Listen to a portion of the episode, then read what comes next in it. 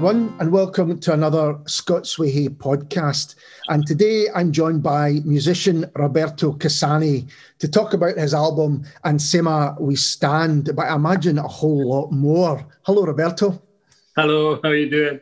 I'm well, I'm well. Uh, thank you for taking the time to have a chat. I think before we talk about the album, let's put it into perspective and hear about how you came up to the point of releasing it. Um, I guess where does the Roberto Cassani story begin? That's how, how, I'd like to start. Yeah, well, I was born in in Milan, and I lived my the first the first uh, um, two decades of my life uh, in a rural place outside Milan. At the time, there was still such an option. Now it's kind of been swallowed up by the, the constantly growing city. Uh, but uh, so I was born and brought up there outside Milan, at a place called Rivolta d'Adda, uh, which is a small town. Uh, and uh, I loved it there very much. Um, and I started playing music when I was there. Uh, however, I got a bit fed up. I wanted to uh, have a bit of uh, adventure. So that was before the internet.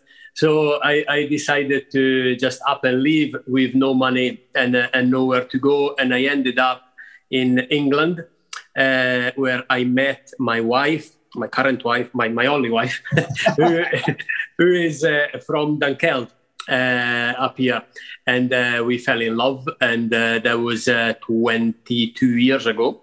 and then when it was time to decide where we would live, I really liked Italy. I wanted to go back in, in, a way, but at the same time, I by that time I had learned to speak English, whereas my wife um, would have struggled uh, to come to Italy and and uh, and work and, and function um, without speaking Italian. So I decided to come up uh, to Scotland uh, here in Perthshire, where we still are, and uh, we've been here ever since. Really, I don't think that now. I don't know if I'm gonna go back. Uh, there'll be a lot of people thinking Milan or near Milan, Perthshire, but I, you know, it's a beautiful part of the world. In fact, it got me thinking: uh, what are the comparisons about where you were brought up and Perthshire? Because they're, well, they're, they're both know, rural areas, I guess.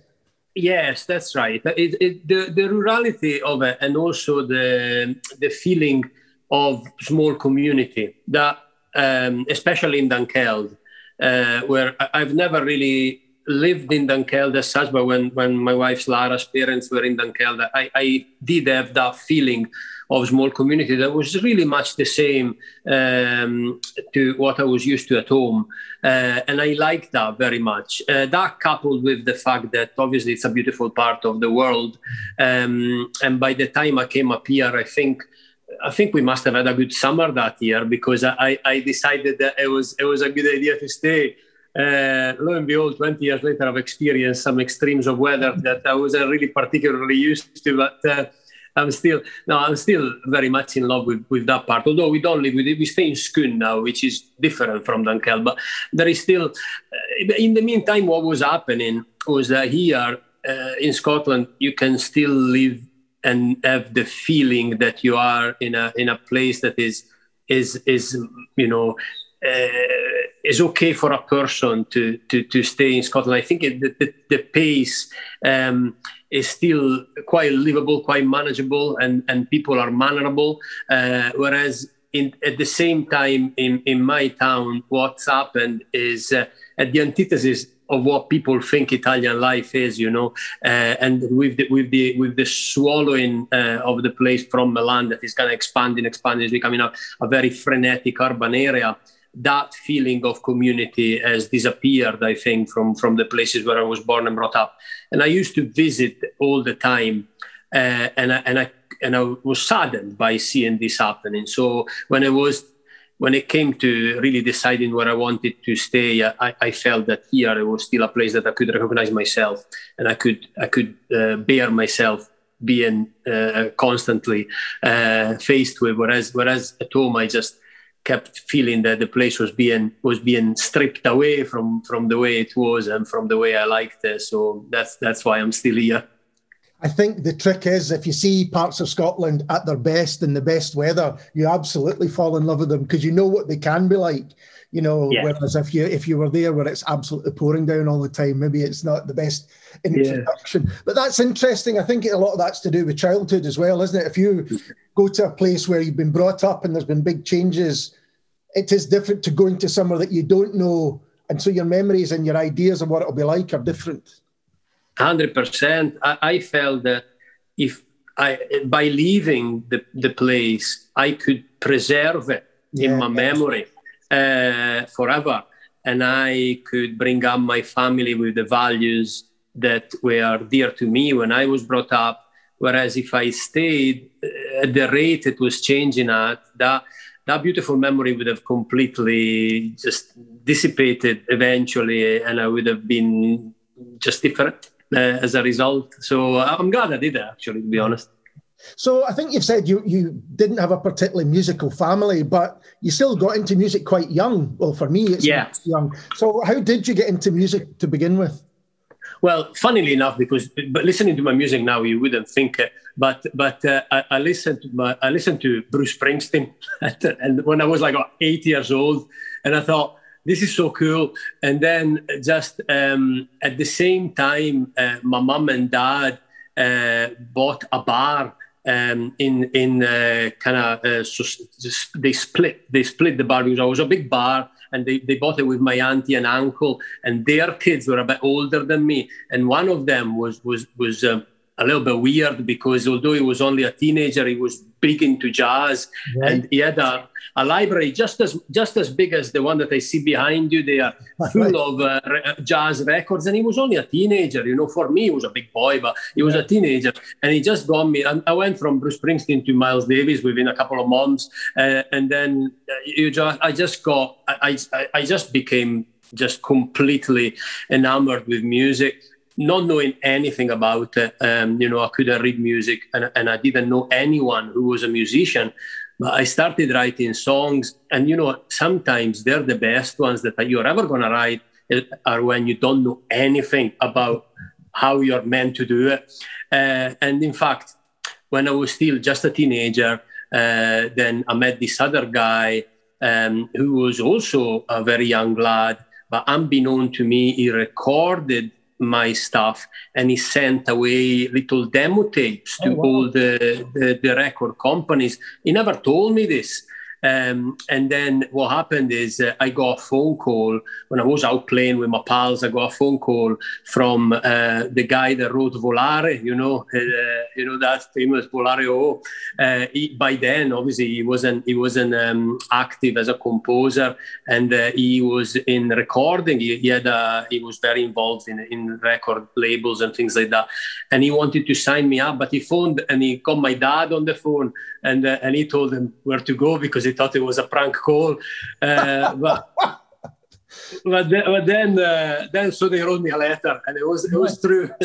so they signed me up, and so before I before I knew it, I didn't do any of the stages in between. You know, uh, before I knew it, I, I, was I didn't know anything about music, and I was signed to a record label. Um, so that I think that that kind of messed with my head the wrong way uh, and uh, because I had to, everything to learn. I was already there and I had everything to learn. So that's when I decided eventually that I thought, and I, I wanted to kind of go away. And then when I found myself in Scotland, I had to start from the very, very, very, very, very, very, very bottom. And I still kind of pretty much there.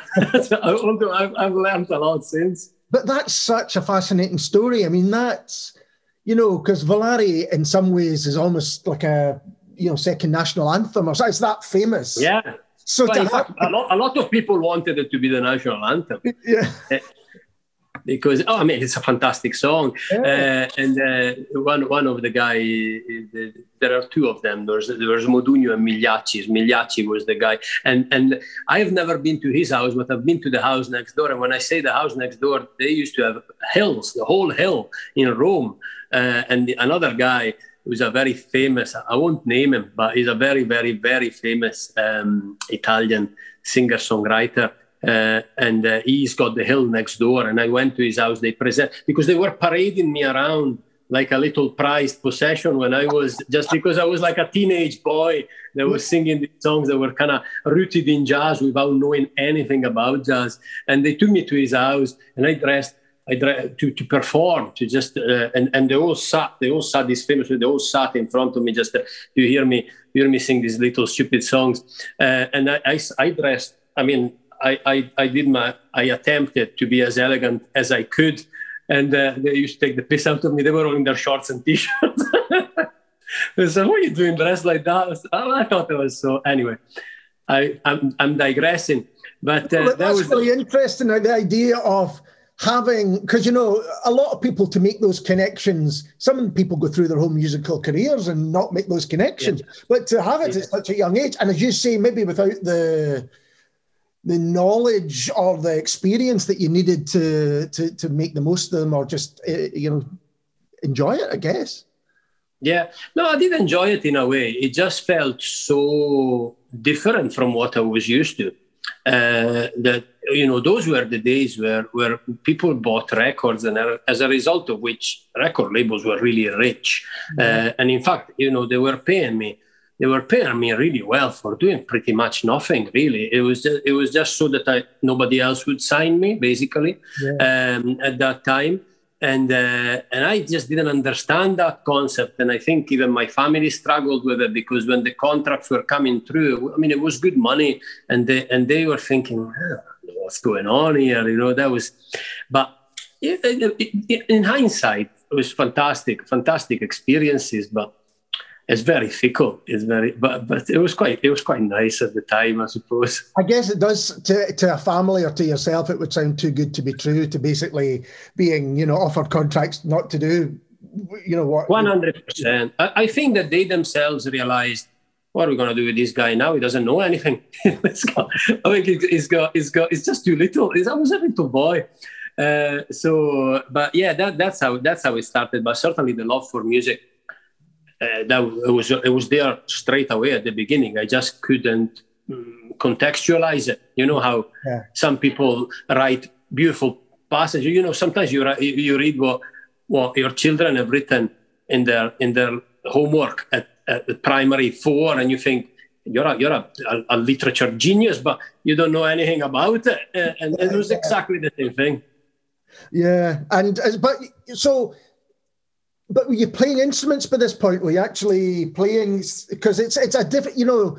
I, I got into jazz fairly early as well, maybe not as young as that, yeah. but certainly. And it's a big leap from listening to Miles Davis to trying to play something a bit, you know, along those lines. Yeah, hundred percent. I played the guitar a little bit, but it didn't sound anything like that.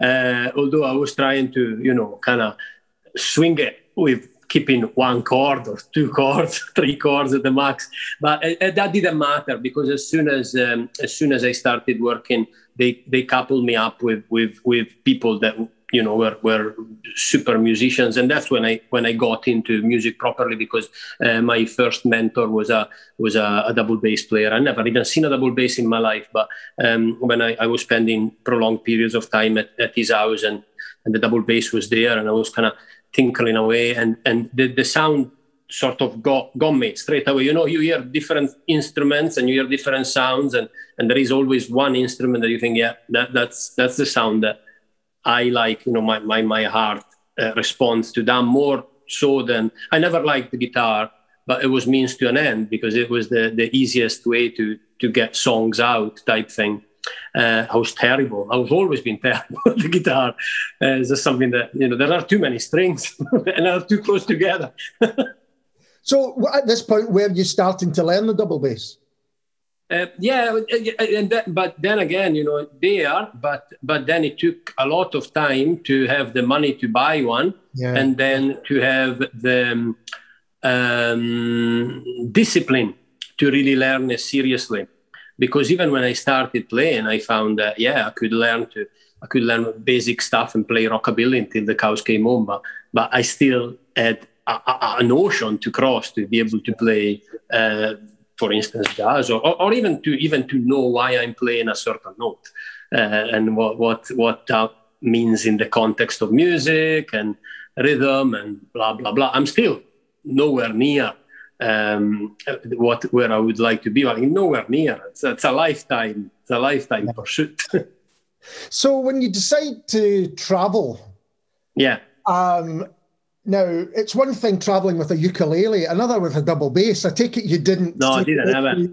No, no, no, no, I didn't have it. In fact, I stopped playing for a long, a long okay. time because okay. um, when when I when I decided to come away, I was sort of in between uh, contracts, and I was I was approaching um, I was approaching like kind of uh, the age where you can drink the, at the pub on your own, uh, and. Um, I decided, oh no, this is not for me, and uh, things are taking too long, and uh, and also at the time uh, in Italy we had the national service, and I was never uh, particularly enamored with, with the idea of the military. And it wasn't a, a factor of discipline because we were brought up with discipline. We were brought up to behave.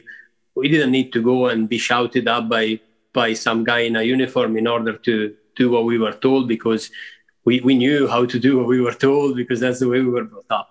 So I didn't feel that I needed to go in the military, and I was what they called um, at that time a conscientious objector. Mm-hmm. Uh, so in order to do that, uh, you had to be uh, taken away and kind of given community service. And uh, what they gave me was a year uh, doing care of the elderly and care of disabled people, um, and I, I loved it to the extent that I wanted to be a nurse, mm-hmm. uh, and uh, that's what I decided to do. But when I, when I looked at it in Italy, you had to be able to speak English to do part of the course. So that's how I decided that I'll, ju- I'll just go away. I'll learn I'll learn to speak English by living in in Great Britain, uh, and uh, at the same time I'll get away from the music, so I don't have to sign the next contract, and they'll they'll, they'll never find me again because the internet wasn't there. You know, it's not like it, it, you didn't. Have, if you didn't want to be found, you could totally. Yeah, yeah, yeah, of course. they can't track your phone, or they can't. No, you know, no, I didn't have a phone. Yeah, yeah, yeah, yeah. There was no mobile phone. In fact, the first person I met with a mobile phone was when my wife came that came to Birmingham. She had a like a primordial version of the mobile phones with a, with a little aerial sticking out. Yeah, uh, yeah, yeah. And uh, yeah, she had one of them, and I thought, wow, how fancy is that? She must be rich. Uh, and, uh, but yeah, we didn't have any of that. And all that happened is that when the next contract came to the house via via post, my mom, you know, you still phoned with the, uh, the phone box, and my yeah. mom says, "Oh, what do I do?" I said, "Just ignore it," and and that's it. You know, that was that that was the end of that. Now I don't think you could do that. They'll find you within within like two seconds. So you're now um, you move to Britain and you, you, end up in Perth. So how does the music begin again for you? You know, do you start playing yourself, or are you around musicians? Are you listening to stuff locally? No, I didn't know anyone really, and uh, I decide I, I, didn't decide anything. I just missed it in a way, and um, so what, what, happened is I had time, and uh, I had also a level of English that by the time I, I, learned to speak the language, I sat down and I and I um, wrote some some songs that were like kind of comedy songs, and uh, they were uh, taking the mic out of the um, um, conversation that I was overhearing in when, when I was going to the pubs, and there was this sort of uh, um, uh, this sort of macho culture, uh, you know, that, that, used to be prevalent at the end of the 90s and in 2000 in pubs and things. And maybe still there now. I don't know. I don't go to pubs. but um, I, I, I, used some of that conversational things and I put them in, in little songs. And uh, I started uh, going to a couple of uh, open, open mic nights, uh, just singing this couple of songs just to see what would happen. And and what what did happen is that I don't know, just complete fluke luck. Um, but before I knew it, I was being given gigs, and I started getting gigs at festivals and things like that. And I still was just me, my, you know, myself with a little acoustic guitar. I was really struggling to to make you know things that had really any musical sense. They were all right, they were all right, but they, they sounded terrible to me, and probably sounded terrible really, in, in objectively. Uh, but at least they got me onto the scene, and I started uh, meeting musicians like that. So when it came when I when I when I knew enough musicians, I, I started asking, would you would you fancy playing with me? And I could play the double bass. Uh, and you and then I get drummers and guitarists, and so we started playing um, the same sort of kind of comedy things, but in a kind of rockabilly, swingabilly version. And we did more festivals and things like that. And then I did more double bass work with other people, which was great for me because I didn't particularly like to go and and have and, and sing comedy songs. I, you know, I did it because it got me gigs and it got me out of the house, but yeah. I never I never really thought, you know, this is what I really want to do uh, and and so on and so forth. I mean, fast forward many years, then this is where we're at now, uh, and uh, and I play. More. I was I was I was playing more, but not now. Now they've got no gigs whatsoever. but were you aware? Because the, the, the, album has got um, a, a, kind of fusion of your Italian roots, but also the Scottish traditions as well. And were you aware of Scottish kind of traditional and folk music uh, before you came over, or was that new to you? No, it was completely new to me um, because probably for, for for it was it was at those in those times you wouldn't discover music unless you were at the record shop. Sure. So the record shop, um, the record shop near where I was, didn't have any folk music. Uh, uh, you know, classical, opera, jazz, pop, rock, metal, uh, those kind of uh, categories. I, I never if it did have folk music, I, I must have bypassed it. Yeah. Uh, but what I found when I came here was um, obviously a thriving Scottish scene, uh, but also I got more and more and more into world music. So I listened to a lot of, started to listen to a lot of music from Cuba, from the Caribbean, from from Africa, um, and uh, I thought that would be it would be really amazing to to meet more people that that play uh, music that is far away from the charts and from uh, genre as such. And I mean, in Scotland, it's certainly a fantastic array of musicians. They're everywhere. Uh, and I was lucky enough to, when I was still doing my little comedy songs, I was lucky enough to play in places like Shetland and Orkney and like everybody, everybody there, whether they're driving the bus or making chips or whatever, they're, they're, they're way better musicians than you'll ever be. and you think, wow, that's great. So, yeah. You know, it's an incredible way to find out about, you know, going to these festivals. It's not only performing, but you're meeting and you're connecting with all these uh, uh other yeah. people. And the other strand of that is the kind of, for me anyway, the recent um, increase in uh, the popularity of jazz and the fusion between all different types of music as well, which makes uh, your album, I think, um, stand out as a great example of that. Um, was that mm-hmm. something that you know you, that you slowly discovered, or was it with the musicians that you ended up working with? Yeah, you start you, you start meeting musicians that they open you to to different to different uh, perspectives, and also um, through the musicians you meet, they will mention somebody else that they've worked with or they played with. So then you go and check them out, and you think that you know they're pushing the envelope farther in another directions that you hadn't thought about. And I never, I never, ever, ever. Um, have listened to people thinking I wanna I wanna do that too, but I always like listen and think, wow, that, that's fantastic, and uh, and then yeah, maybe I suppose you take some elements of those ideas without taking the actual idea into into into what you do. But uh, I'm forever in complete awe of people in Scotland. You don't even need to go far too far away from Scotland to just find just fantastic people that play not to become famous or well known, or they just play because they love it and they just do wonderful things. There's there's there's a bit of everything. There's there's stuff that is not great, but like everywhere. But but uh, there's a lot of people that are um, unbelievable. Uh, you know, way way way way way better than, than than what I'll ever be. But, and I like that. well, brings us finally to talk about Ensema uh, We Stand, which I think was it written and recorded during COVID? Yeah. So uh, the, the, writing of it was properly during lockdown because of um, what was happening in in because it started off see March 2020 before things got bad here they got really bad in Italy, yeah. and my and in, in and around my town was where they started off being ridiculously bad, and, and there are a, a, number of reasons for that. I think that the main culprit is the fact that there is a total absence of uh, of um, community health care. So everything is hospital based, and because there isn't anybody to to call if you're not very well at home, then everybody just flocked at the hospital. The hospitals couldn't cope. There were people dying left, right, and center. And the, but the very image that, that, that, that around which the whole thing pivoted was was seeing the, the convoys of of, um, of uh, military lorries that were taking coffins away from from the hospitals because the, even the whole region couldn't cope with the amount of dead bodies.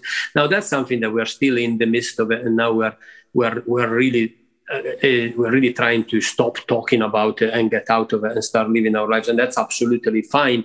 But at that time i felt like i felt i felt so awful and i felt like we were living we were we were living an important part of history that couldn't really um, be left untold. So i started but but what but, but there was a there was a, a, a some good of it because I could see that my mom was my mom is still there, you know, and she's on her own. And she was saying that, you know, the community was kind of pulling together and they were they were doing their, they were doing our shopping and they were they were doing things that they used to do back in the days. So there was some good to come out of that. Uh, so I, I just started from that viewpoint and I was over here. So I thought, you know, I could write something that includes Scotland and the culture and the music of Scotland, but also that include that language that is now hardly ever spoke, that is my dialect, and, and those elements of living in a community that, that were so dear to me, and they're still there apparently. so, so, that's how it. So that's how the kind of writing came about. That's how the writing went. Yeah. And and the recording, the recording had to be there was a bit in the middle uh, between lockdowns when it was okay to meet yeah. uh, with, with, within reason. So you could travel to Glasgow, which I did, and, and uh, a friend of mine called Andrea Gobbi, uh, he, he, he's a recording engineer and a producer, and he produced the album, and uh, and also um, a, a, small core of musicians. There was uh, Anna Massie plays the guitar and other things, and John Somerville that plays the accordion, and uh, Stevie Fivey that plays the drums. We could actually play the, the, the, um, the, nuts and bolts of the album live in, in a studio, it, although in three different booths, so that we were in kind of in close proximity to one another. So that was it. That was the first part of the recording, and then all the other instruments. Then it was like full on lockdown again. So all the other instruments had to go into the studio on their own and, and put their, their little things. So Greg Lawson on violin and Ross Ainslie on, on, on the pipes and the whistles. They, they did things. They, did, they were live in there with us, not because we didn't want to, but because you couldn't do it. Yeah. Uh, so that took a little bit longer, but it got, it got there in the end type thing. And it's incredible to think that it was done during that year where there were all these restrictions, and it just shows you, you know, what what can be done even when there are these things against you. Maybe sometimes it becomes a a, a plus because you have to work quickly or whatever, you know, differently. And there certainly was a willingness to do it. Yeah. Uh, also, they were freer than they would have been in normal circumstances. Uh, and also, there was the, the support of, of Creative Scotland, which I, I'm very, very grateful for. Otherwise, you know, when things and when things get longer, they also get more expensive. So I wouldn't have necessarily been able to to, to pay for it uh, if I didn't have the the support. It's been interesting from my point of view. Um, you know, you mentioned how you don't have to go very far in Scotland to discover an incredible musician, and it does seem that a lot of people it's become a real way of coping with the lockdown or with COVID that musicians have found new ways to not just make music, but to release music as well. And it's changed a lot of people's ways of making it. It's been really quite inspirational. Mm-hmm. Yeah, yeah. And, and the thing I love about uh, your album is it does seem perfect for the time because it seems to me it's about moving forward together. Is that a kind of theme that's there? Yeah, that's what I really, really wanted to to to communicate. Uh, and the challenge would have been communicating it through music, where it's obvious that like 99.99% of the people listening to it won't have a clue what is being said. But that was that was uh, part of the idea. I didn't really want to because I don't think that with words, uh, especially when I'm trying to be uh, serious or semi-serious. I'm not particularly good, so I just wanted it to sound in a uh, sound uh, a way that, that, people would understand what it means is community, what it means is, is, is moving forward together, a positive message and things like that. Uh, it's kind of tough to express it in words, but I think in, in music it sort of comes comes across in a way. I think it definitely does. As an album in a whole, it's kind of it's uplifting. I think the music is really uh, uplifting for it. Did you have particular inspirations when you were putting it together, or were there too many to name? Yeah, no, probably, uh, um, probably uh, in ter- musically uh, yeah. speaking. So in terms of um, in terms of uh, double bass uh, um, sound and approach, uh, I, I, have always been um, a great lover of a, of a, of a guy called, uh, he's dead now, um, called uh, Charlie Haden. Uh, and he was a very famous uh, jazz player. But he released a string of albums um, with uh, uh, in a couple of um, different environments. One was the Liberation Music Orchestra, where he included um, influence from, from world music and Latin America and, and made the sound jazz without really wanting to sound particularly jazz, but there was there was a, a, cultural element attached to it. Uh, but I just loved his his sound. I loved the fact that he wasn't trying to show off ever at any point, and it was all about the music. Um, so that was a, a big inspiration. I didn't want to write anything where anybody would show off. Uh, and uh, goodness, all the people that are playing on it, they can show off, you know, definitely. But they didn't. They just they just played so musically beautifully, really. Um, and uh, so that was a, a big inspiration.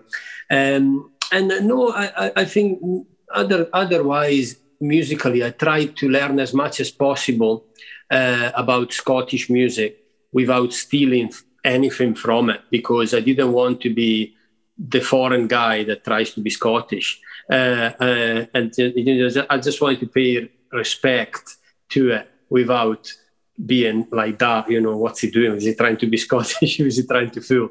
So hopefully I've managed to do that. Well, I mean, I think it's a sensational album. I really do. I've been playing it so uh, much since I got my copy. And I think I was thinking about traditional music in Scotland and how it's changing constantly. And I think particularly recently it's kind of adopting other traditions as culture changes and the you know the the makeup of of the people change as well. And I think and Same how We Stand is the perfect example of that, you know, where it's it is bringing traditions together and a kind of celebration of both. Mm-hmm, mm-hmm. Yeah, yeah. Well, I hope so. Yeah, I, I really, really wanted to do exactly that. So if if that was communicated to you, that I'm very very pleased because you know that's exactly what I wanted to do, and also I didn't want to do it in a way that it would only be understandable to musicians. I wanted it to be accessible. Uh, I just wanted it to be kind of a bunch of lovely songs in a way, um, and uh, or, or or instrumentals. I didn't want it to be kind of highbrow because I'm not I'm not at that level myself anyway, so it, it doesn't particularly matter. So I know I'm, I'm very pleased. I just don't know what I'm going to do next, but I'm very pleased with that one. Well, is there any possibility of uh, live shows, or have you even been able to oh. consider oh. that? Yes, yes, there is. Uh, however, it's so difficult because uh, I've, I've spoken to a lot of people, uh, both in Scotland and uh, especially in Italy, that as a principle they would really love to to see it performed live.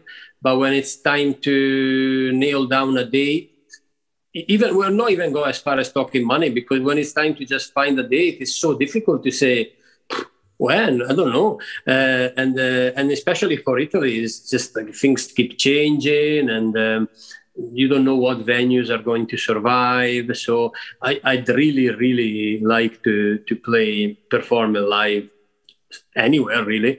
But uh, but yeah, hopefully, it's a, I think all the musicians have given the the, the they said yeah if, if you need us for for a live version of it they would be in principle up for doing it. So that, that's good. So at least I just need somebody to put us on.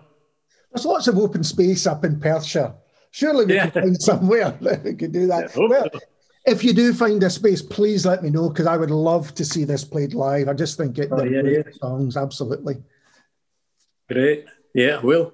And uh, well, Roberto, thanks so much for taking time to have a chat today. I've really enjoyed it, and I do think the album's terrific. Thank you very much. I enjoyed it as well. Thank Great. you. And we'll be back soon with someone completely different. Cheers.